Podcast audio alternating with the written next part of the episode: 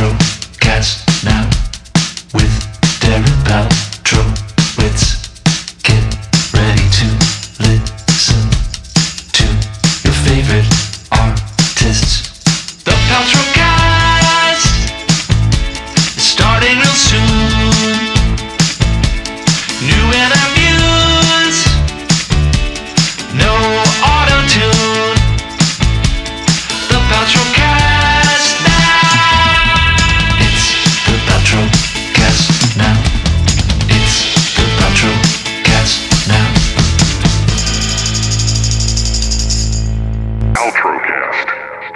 Thank you to Steve Schiltz for that great theme song, and thank you for checking out the Paltrocast with Darren Paltrowitz. On this 44th episode of the Paltrocast, I spoke with three entertainers who are doing very interesting things Bruce Kulick, Anna Sofia, and Mickie James.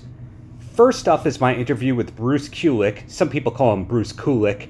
However, you say his name, no one can doubt that he is one of the top guitarists out there of the last few decades.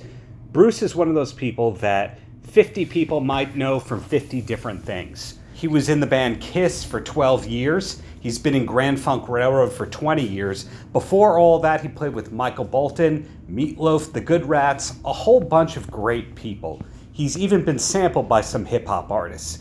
That's something that we spoke about in our chat.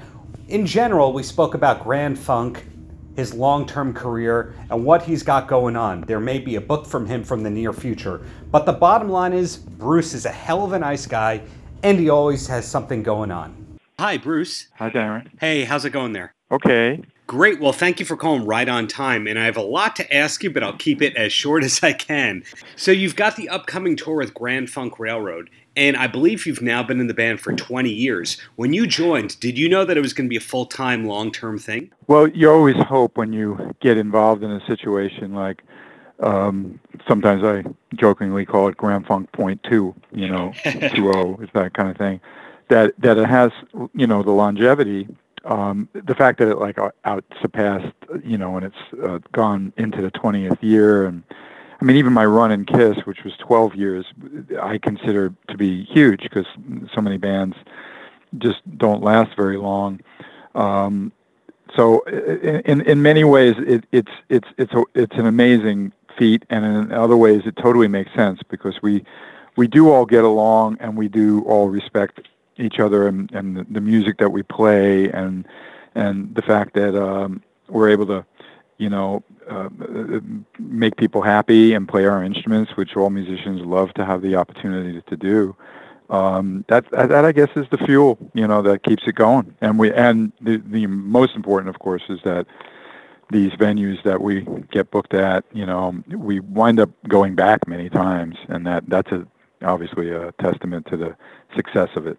And of course, Grand Funk is one of the most influential rock bands of all time. But before joining the band, how many of the songs did you already know how to play? I didn't really know like the actual songs in the sense of playing them, though I was very familiar with um, a bit of that catalog. I wouldn't say all of the catalog, but um, there was a couple of things that were always standout tracks. I mean, I've even covered with some of my musician friends um, American Band and Closer to Home. Um, Inside Looking Out was a song, though, that was remarkably um, fascinating for me that I remember seeing, um, uh, and I don't know what show it was, but there was a live performance out there that I was just like, oh, these guys are amazing. You know, I, I was just like so into it. And I have to admit, you know, even though I met Don Brewer on the Seger tour when I was working with Michael Bolton and we opened up for Seger, and that's kind of how I got on the short list and I'd seen Don Brewer at a NAMM show, you know, we'd say hi. But when I got that initial call, I was kind of like, wow, this this is like wild, you know, the the opportunity to play guitar with Grand Funk, you know, it was it was kind of uh, um, head spinning in a way, you know.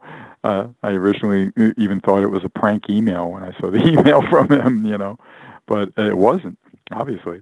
Well, anytime somebody's been in a band for a really long time, of course, there's endless sound checks before the performances, and of course, rehearsals beyond that. And you're somebody who's a multi instrumentalist. I'm curious in a dire situation, could you fill in on keyboards or play the whole show on bass? You know, uh, keyboards, no, definitely not. I, I, you know, I do love bass, and I've played bass on my solo stuff, and I've professionally recorded even with Kiss bass parts and all. So, um, it, it, I, I definitely, I, I wouldn't say that I would do it, but I'm just saying I think I would be able to maybe do the bass, but I'd be sweating. very, very Yeah, I mean, Mel, right Mel is a monster, and he has some really creative parts. Um, but uh, and it's funny. It's funny that you mention it because one of the songs that I remember doing with uh, with my buddy Eric Singer was "Closer to Home," and I was the bass player for that track when we were jamming one time at this uh, pretty cool club in L.A. So um, uh, maybe I could pull it off on bass, but uh, I wouldn't want to. Well, going back even before Kiss, and I believe before Michael Bolton, you were part of the Good Rats, which is kind of a legendary Long Island institution. Did you spend a lot of time on Long Island growing up, or in your early days as a musician? Well, you know, I started out in Brooklyn, uh, but by I was around, I guess it was around 13 or so, I moved to Queens. So, you know, and you know, obviously you're you're a Long Island guy, you know that Queens is connected. You know, I mean, so right. there were many things connected to uh, Long Island. Uh, not not always really far in Suffolk, you know, but Nassau County. My dad actually worked at a plant um, off of like. Uh, in like uh, Jericho or something like that in Westbury, you know, I think the street was called something with Jericho, but I did know um, quite a bit of, and I had I had some friends that lived on Long Island. Now, obviously, when I played with the Good Rats for two years, you know, we would play like just about everywhere in Long Island, including uh, New Jersey and stuff like that, the tri-state area. But but even my meatloaf days, you know, you had to play uh, my father's place out in Roslyn, right?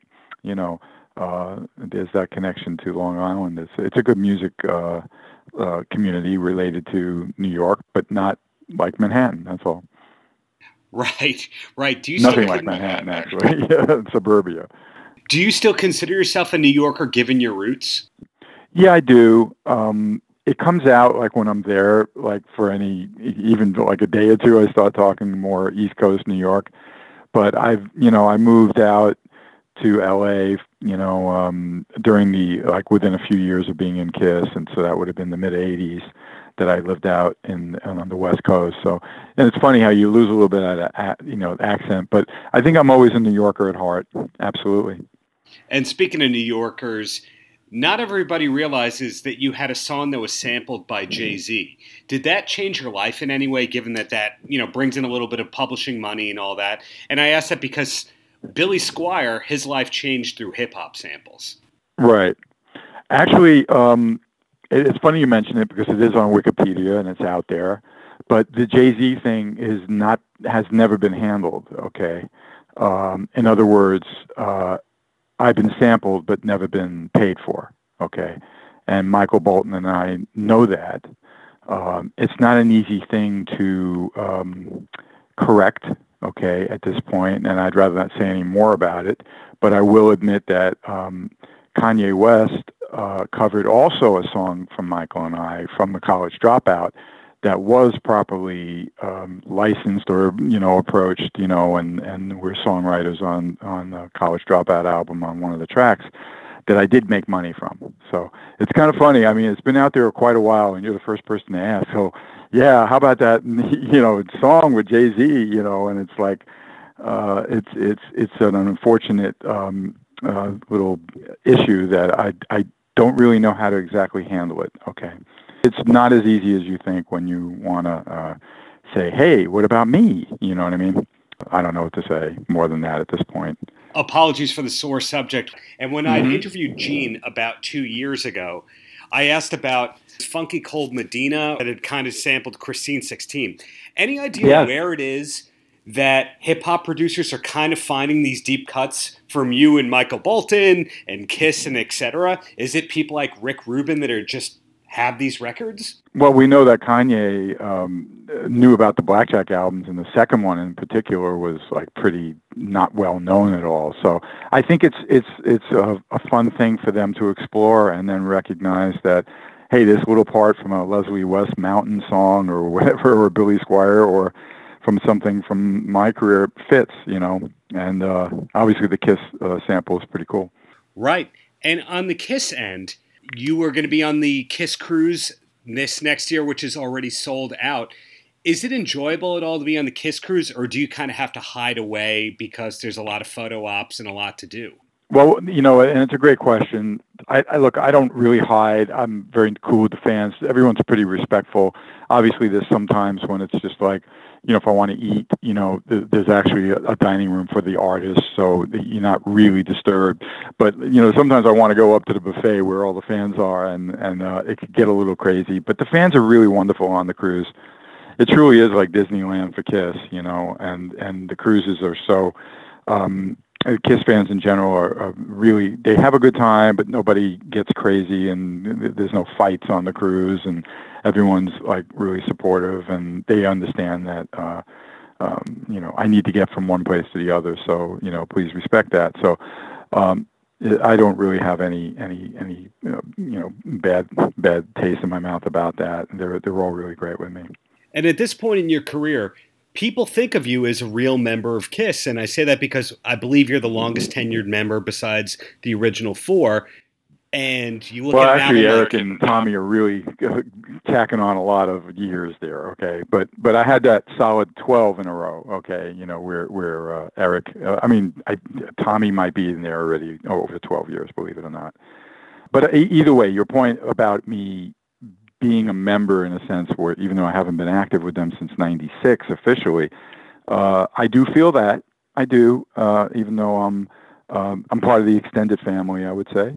Where I was going with that is an album like Carnival of Souls, your DNA is all over that. You, I believe, sang lead on the song besides playing bass and co wrote mm-hmm. a lot of the album. Is that an album that you're proud of?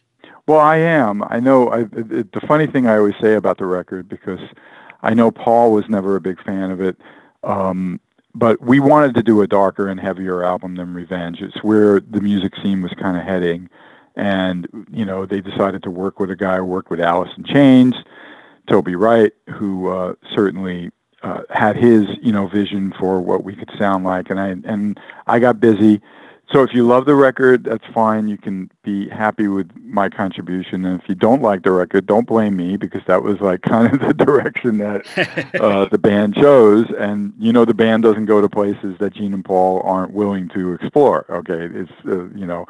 Um, Eric Singer and myself don't make those decisions, and just like Tommy and Eric don't make any of those decisions even currently, you know. Uh, so but but I you know there is some really um, interesting material on that record, and um, I, I am proud of it. And I especially think the the work that I put into I Walk Alone uh, really uh, stands up now. I know I did it on the last year's cruise, and it went over really well. So I'm, I was very very excited about that.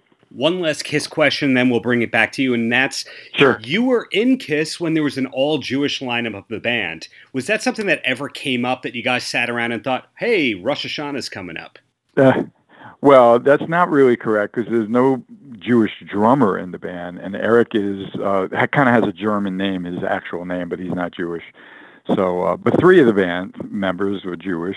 No, I mean, uh, but it is kind of funny that that um, Paul and Gene and I, you know, we do get that heritage thing, you know, and and uh, there are certain things about it. Gene being a little different, being half Israeli and Hungarian, where Paul Paul's parents and his heritage is closer to my parents. Uh, but you know, it really always just comes down to work ethic and music and the love of, of what you do. And those guys are extremely successful. And I'm, um, you know, if, if, if, you know, you know, there's a lot of really talented uh, Jewish doctors, so I see them as kind of like doctors of music. You know what I mean? Uh, I was happy f- to be around them and see how they, how hard they work and how they apply their their brains to uh, something so so successful as uh, a band like Kiss. So back to you. We've mentioned a lot of names besides Kiss, besides Grand Funk, besides Michael Bolton. You mentioned Meatloaf and all that. You've really spent 40 ish years working with the greatest of the greats. And by default, you had a lot of songwriting co writes and so forth. Is there a career accomplishment that you're proud of in general? I do love it when uh, someone reminds me, like you just did, of you know all the great opportunities that I've been associated with, and I and I and I know that I'm very very blessed with um, a long career where you know through my guitar playing primarily, even though I sometimes contribute as a songwriter or co-writer. Um, I was able to sustain uh, a career and be active out there and be active. Um, and even during these Grand Funk years, I, I always still keep that connection with my Kiss years and and other people, you know, for sessions and things. But um, you, you know, I know the highlight of my my uh, career has always been uh, being a, a member of Kiss. But but you know, when I think about the fact that I had the opportunity to tour Meatloaf and and uh, do an album with Billy Squier and work with someone like Michael Bolton, who's is still out there performing and successful, and then and now, of course, all these years of touring with Grand Funk, you, you know, it it does. Uh, blow my mind a bit, but you know, each each day and each week and each month and year uh, is always setting up, you know, um, uh, events that you're comfortable with, that you feel you, you can be successful with, and and keep keep moving the career forward and that's a challenge. So uh, when you're on the day to day, you don't you don't always reflect over some uh, larger picture. But thanks for reminding me. and any chance we might see a book or a memoir from you in the future? You know, I did work a bit years ago with a guy in the industry on a book, and we we did have quite a few chapters together. And then I saw all the people putting out books, and most of them were pretty harsh on other band members and things like that. But it's the way they wanted to share their um, experience. Um, I do want to do a book. Uh, I think a lot of it will be much more about the process of not only you know my career, excuse me, but I think it would be related as well to uh, the process of all the things that I've done. Talk about that video or that album, what it was like doing it, and and why I felt it was successful or not. You know, so I may may have a little different approach rather than just complaining about um, you know some of the disappointments. Um, uh, so it wouldn't be a negative book, is what I'm. I guess I'm trying to say. But I do want. I do want to do that. Yes. Well, definitely hoping to read that in the near future. So finally, Bruce, any last words for the kids? Well, um, the kids. Most of my fans are older than that, but I do have a lot of kid fans. um, obviously, I'm on social media. I, I do like sharing you know what I'm up to and places I've been. Like I just saw the you know Aerosmith in concert, so I shared some some video and a little review that, that I put up. But I like I like uh, you know uh, getting uh, the feedback from fans. So uh, you know, and I have a BruceKulick.com is my my website, and then social media. It's pretty easy to find me on Facebook, Instagram, and and Twitter. I'm all there, and you see the little blue check or whatever. You know it is me. Okay. Uh, fortunately, I'm verified on those three. Um, and and you know, of course, um, please come and check out Grand Funk. You know, I think uh, you, you, know the people that aren't that familiar with every hit from the band are still going to love the show. And uh, I get featured quite a bit. So if you're really just wanting to hear my lead guitar playing, almost every song I have a, a, a ripping solo. So come on out and party with the American band. Outrocast. My next interview is with Anna Sofia, just 16 years old, already has a major label record deal. I don't know about you, I didn't have a major label record deal when I was in high school, and still don't at 38 years of age. But her new EP is called Self Aware Bitch. Some people are calling the genre bedroom pop. Whatever it is, she had over a million streams before she signed her major label record deal, so clearly she got her start early and is on the right track. We spoke about that new EP, what's coming up for her, whether or not she's going to be going to college or, as they call it in Canada, university, and socks. Hope you enjoy. Hey, Hi, Darren. Anna. How's it going there today? Good. How are you? Great. So, I want to get to it and talk about your new EP. And it has a really iconic opening line to it. I only want a few close friends. Yeah. Did you know that you were making such a bold statement with an opening line like that? I guess, kinda. Well, hearing your music, people kind of call it bedroom pop. And when you hear that, it's lo fi, but it's actually really well produced. But in your case, does the music come first or do the lyrics usually come first? Uh, first is the concept, and then the music, and then the lyric. Got it. Now, of the new EP, which of the songs is written first? So, uh, first one we ever wrote was "I Try," and then we had "Meaner Girl," "No Fun." I think after that it was "Bad Day." or waste my time with you. I forget. I just know that I Try was my very first song that I wrote. And I was very sick that day. Well, around how many songs did you write for this EP? Well, the EP was basically my first experience with writing. So I had a lot to say. And that resulted in every single song we wrote, we used, which was pretty amazing. I think we only dropped one. And so I felt pretty accomplished with that because we, we worked really, really hard on each song. So it was good to see that they, um, that they were written, um, and like we like really, really liked them. Like we didn't know if we would really, really like anything that I wrote at the beginning, and then we ended up like really liking everything. So that's that was a very good sign, and um, I realized that I was working with good people, and I had a really amazing team around me when we when we wrote music that we all loved. And you're known to be a multi instrumentalist, but did you play most of the instruments on this album? EP rather? Um, I did not. I did a lot of like basically I'm involved in like every single aspect, but um I was always whenever we were in the studio I was focusing on lyrics, song melody, new uh, vocal melodies, um, and some of the production. So I was very focused and I was kind of in my own little world because I had to think of the con- concepts and nail down the melodies and get some ideas for the lyrics. So that was always my job while everyone else kind of had their own little thing. And then after I would come around and see what we should keep in or take out or use this, don't use that. So yeah, I was always in my own little world focusing on the lyrics and everything else. It can be sort of a drag as an artist when you have to answer the who are your influences question, but who was the first artist that you were really passionate about that kind of inspired you to start being a creative force yourself? If if I'm going back to like like the people who made me want to do this, it was Selena Gomez and Justin Bieber and Demi Lovato. I watched a lot of movies and from Demi Lovato, and my favorite show um, had Selena Gomez in it. Um, and I love Justin Bieber. So they kind of influenced me to do um, or pursue a career in the music business. And um, my writing influences were probably Rex Orange County or Elton John, uh, Tyler the Creator, uh, Queen, um, Billie Eilish, people like that. All over the place. Any punk influences? Yes? I am all over the place. Not really, no. and really no metal either, it sounds like.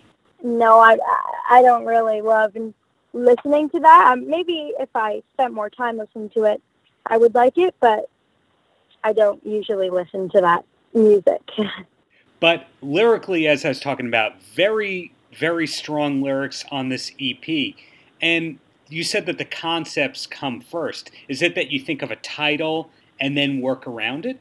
I usually come into the studio with a story to tell, um, whether it's like if I had a bad day at school, which is basically how Bad Day came about, um, or if there was a problem that I had. Everything, my whole, basically everything that I write about right now is about high school.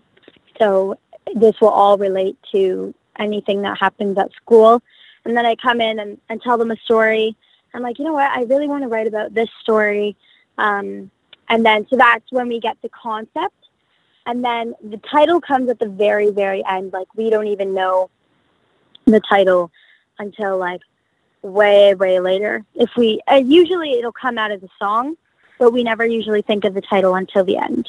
How's the reaction been in your high school to the fact that you have a big EP coming out? Or rather, that just came out but was a long time in the works? Um, it was actually really amazing to see how many people supported me. I have a lot of good friends at school, and um, they were they've everyone's so supportive. They've been playing my music, they've been sharing it, um, and I I hear it at a lot of our school parties or whatever whenever we hang out. So it's been amazing because a lot of people have shared it and posted. So they're all super supportive, and I knew they would be from day one. Usually, when you have a big release, you're kind of thinking one, two, three years down the line with touring and promotional appearances. Do you have to defer college in order to promote the EP and all that? Well, like college, like school college. Yes, sorry, the American term university, college, whatever you want to call it. Yeah. uh, yes, I do probably. Um, right now, I have a different uh, kind of school routine. I have three courses um, homeschooled and then one class at school. Uh, it's it's very difficult to keep up when you're missing a lot. I miss like probably two or three days of school a week. Um, so it, it is definitely difficult. I do want to pursue a career in um, entertainment law eventually. So that's what I'm hoping to go to school for. So I'd want to eventually, after the music, you know, once it starts to die down, I'd like to go back to school and check out entertainment law. Wow, that's big aspirations right there. But in the meantime, do you hope to tour the world and do a lot of touring in general, or do you more hope to be a home recording artist? I hope to do a lot of tours. I have been performing my whole life. I uh, play piano, and I used to be a competitive dancer, and I used to do competitive singing, um, whatever, things like that. And so that was a lot of performing. And um, I also used to just perform at little venues, um, like community venues, or even just restaurants that had open mics. So I've always loved to perform, whether it was dance, piano, singing, anything. Um, so I hope to get back out once I have a bigger library of music out and then start to tour. And are you already thinking about a full length album or a follow up EP, or is it really one project at a time for you? I usually enjoy releasing EPs.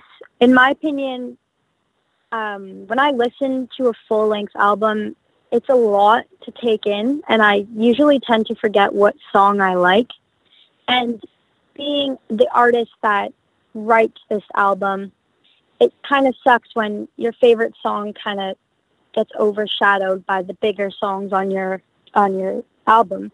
Whereas when you have an EP, there's only a minimal amount of songs, so you're you're kind of you kind of have to listen to all of them, and you can't really forget which one you like because there's only like six or, or eight songs.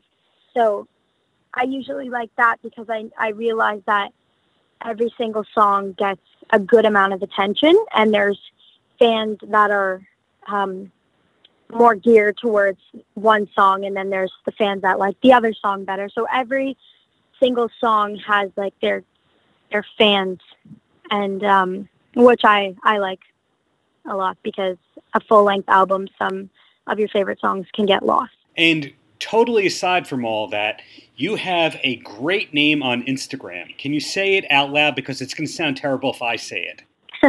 it's mismatched socks, yo, and that's just because I can never find the same socks in my in my sock drawer. My parents always take my socks for some reason. It's like I'm the sock dealer of the house, so that's literally the only reason why. There are days where I do have the same socks on, and that is because it's a lucky day and I found the same socks. But usually, I can never find the same socks, so I'm always struggling. So that's why I named myself Mismatched Socks. That is great. Could we one day see a line of socks coming from you? A hundred percent. Actually, um, someone made socks with my face on them, and I li- I literally already lost the other sock to that one. And probably one of my my mom or my dad has it. But um, yes, a hundred percent. I'm I'm dying to start merchandise and definitely make some funky socks because I I love wearing funky socks myself. And hopefully that's the only thing you lose. You don't lose equipment or anything like that. No, no, just my socks. great, great. You've given me so much to work with, so I'm going to ask the closing question, and that's uh, any last words for the kids? Well, that's a tricky one.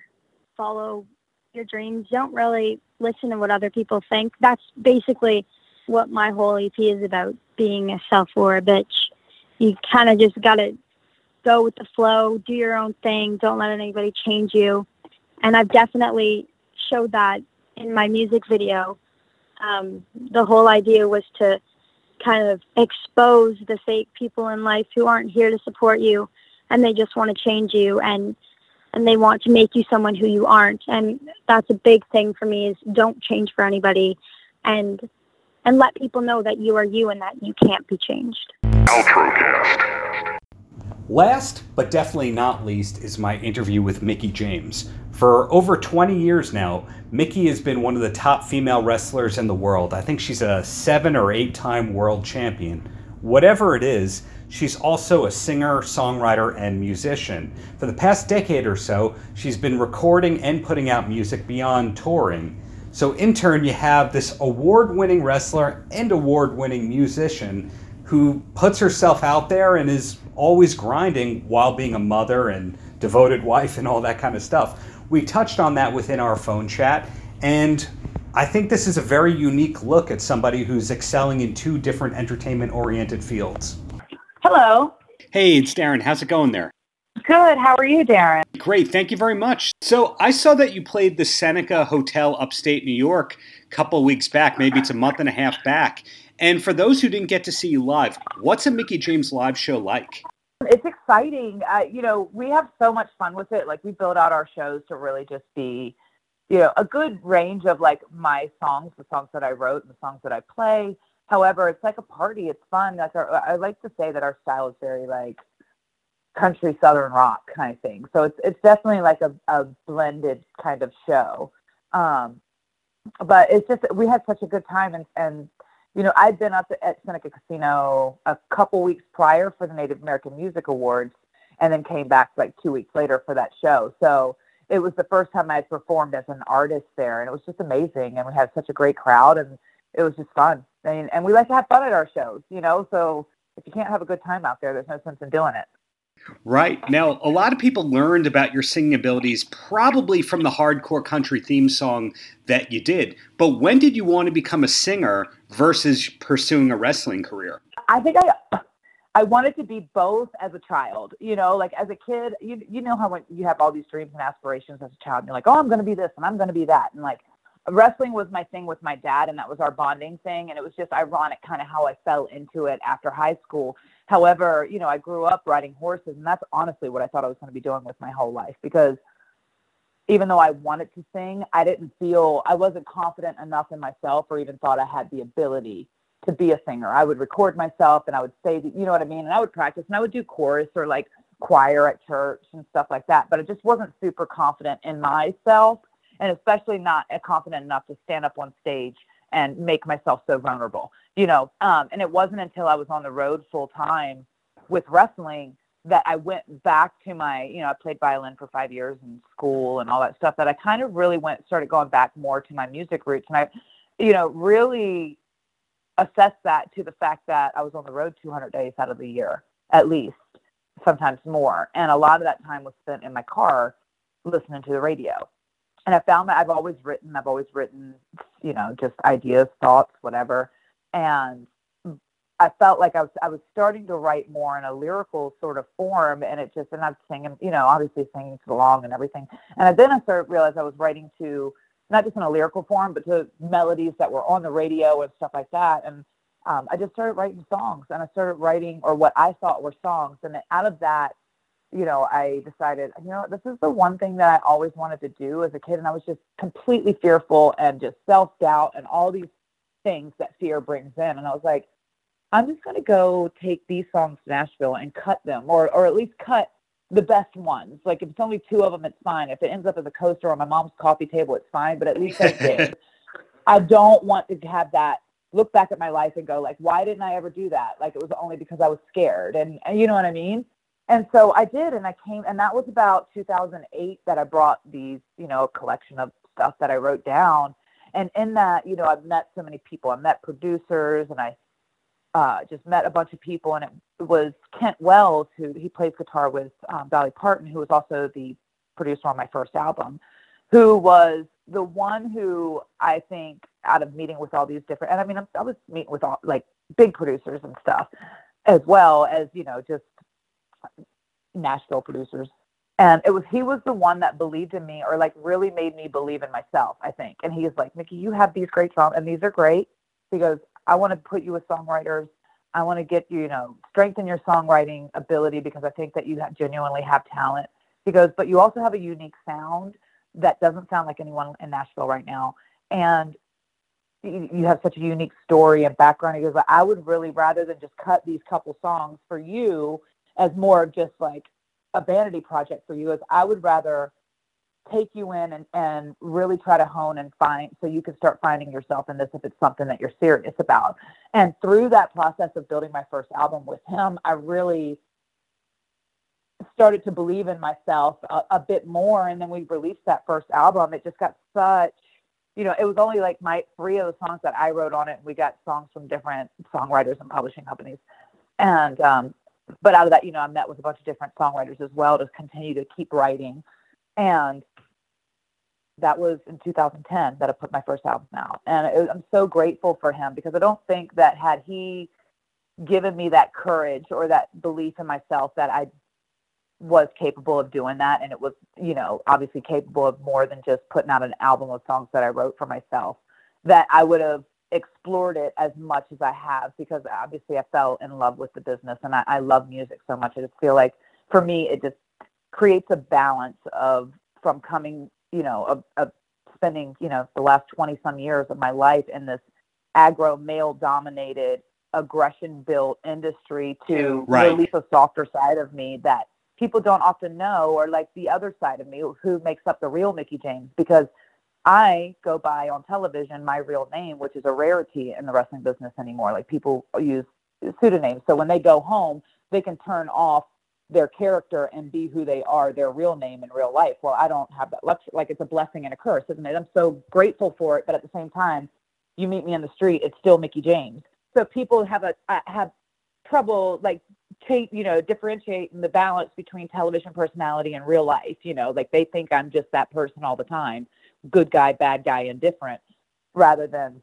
So I just feel like this allows me to just have this creative outlet to release a whole, all these thoughts and, and emotions and and life stories of both myself and my friends um, to the universe and to the people out there who actually want to hear it. Um, and it's just amazing for me. It's therapeutic, and I, and I love it so much. And now here I am going on four albums almost later. So we've well two full albums and a bunch of singles, and we're getting ready to release an EP. And then I have a later, hopefully later this year, I'm putting out an album of all originals, all stuff that I've written, which will be a first time I've done that. So I'm really excited about that. And Going back to something you said, if you don't mind here, that kind of sing along to the radio and all that instilled that confidence in you. Was there not a phase in your life where you sang in high school talent shows and you had a garage band or anything like that? No, I never had a garage band. We lived in the country. We didn't have garages. We had sheds. uh, but I just sang like I would. I did choir in school, like, but more as an elective. I played the violin for five years. I played both through, you know, two years in middle school and um, three years all the way up until about my junior year in high school. I played, you know, the violin.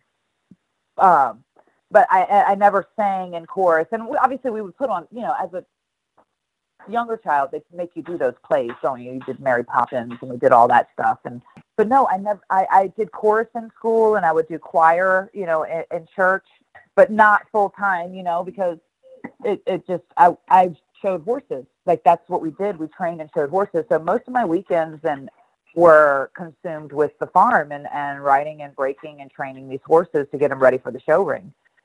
I mean, I sang in my car. I sang. I would sing on these. I'm to date myself right now, but like you know, on the A side, A side, B side, with the microphone plugged into your uh, radio, like recorded myself singing. That's not at all dating yourself, believe me. but but going back to another thing you said, you described your band as you know a country and southern rock influenced kind of band, and that could of course mean a lot of different things. Whether you're talking about Marshall Tucker or you're talking about Bret Michaels or or what it is. But what were the bands in the first place that really got you singing? Did you start off with the hard rock path like a Zeppelin thing, or is it country was your gateway? No, um, I would say country and pop at the time because you know, and a lot of like R and B and old soul. That would probably be my when growing up. Like my father, he listened to more R and B and soul and that kind of stuff, like Aretha Franklin and um, you know Otis Redding and Percy Sledge. That's his jam. And my mom was more on the Prince and Madonna and that whole pop era of that, you know, that kind of vein. She listened to all that stuff. Whereas my stepfather was actually who introduced me to country because he really listened to that's all he listened to was Waylon and Willie and you know, just that old outlaw type of stuff. And so I grew up with such a vast like and then obviously like when I was growing up there was like it was pop, it was, you know, Snoop Dogg, it was all these like different variations. So and then playing the violin, I, I listened, you know, we played all classical. It was all Mozart and Beethoven and all these, you know, crescendos number five and all that stuff. So it was just Sure. like I grew up with such a vast range of music. But I think what resonated with me the most is like it would be between the Deana Carters and, and Reba McEntires and Tim McGraw, who was my favorite, and then still probably my favorite. Honestly, I love him. I'm obsessed with him. Him and Reba are my favorites of all time, and Dolly, obviously. But I think that I just kind of pulled in like all those sections. What I really, my music, if anything, is more about storytelling and telling stories, you know. And I feel like that's kind of where I gravitate is how do you tell a magical story to music, you know what I mean? And where people can hear it and understand it and follow it and feel it. So going back to another But I thing you also said. a good, I love a good amount of, amount of Guns N' Roses, and I like all that stuff too. But you know, Lynyrd Skynyrd, I like I like all music. I really do. Like I'm just obsessed.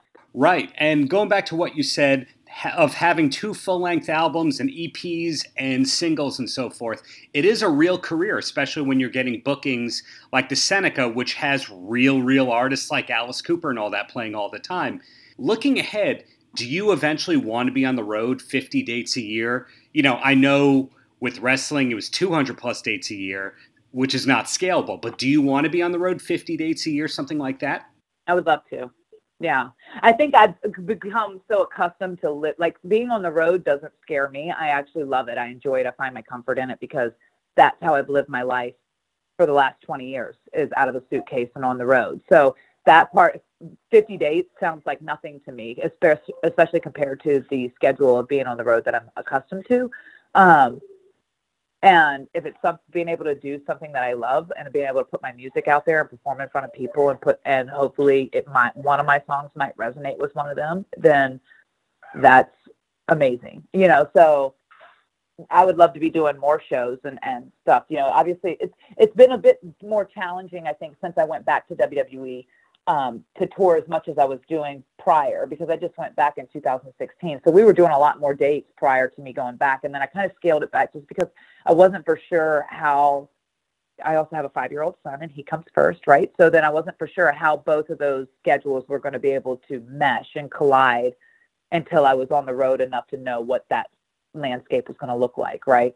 Um, but since then, I've been able to come back and then be able to do like the shows at the Seneca and do open for Big and Rich and do some really cool um, shows and stuff. So as whenever I can play out, I try to we try to play. And ultimately, are you also looking to write for other artists in the future? Oh God, I would love to.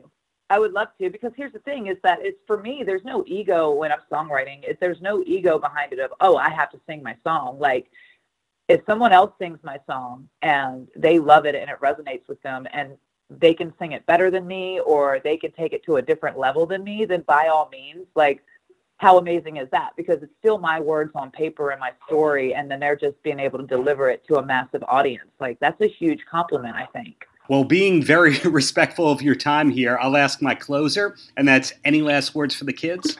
Just follow your dream and follow your heart. I just say like there's going to be I and I say this with everything, like you will be told no a hundred times before you'll be told yes.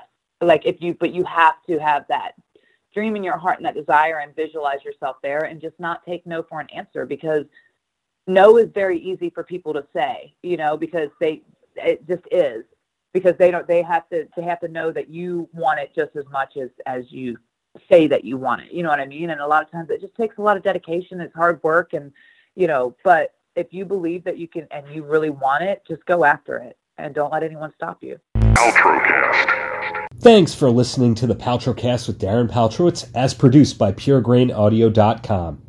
Theme song by Steve Schiltz. Audio mix by Mark Piro. Until next time, have a great Shabbos.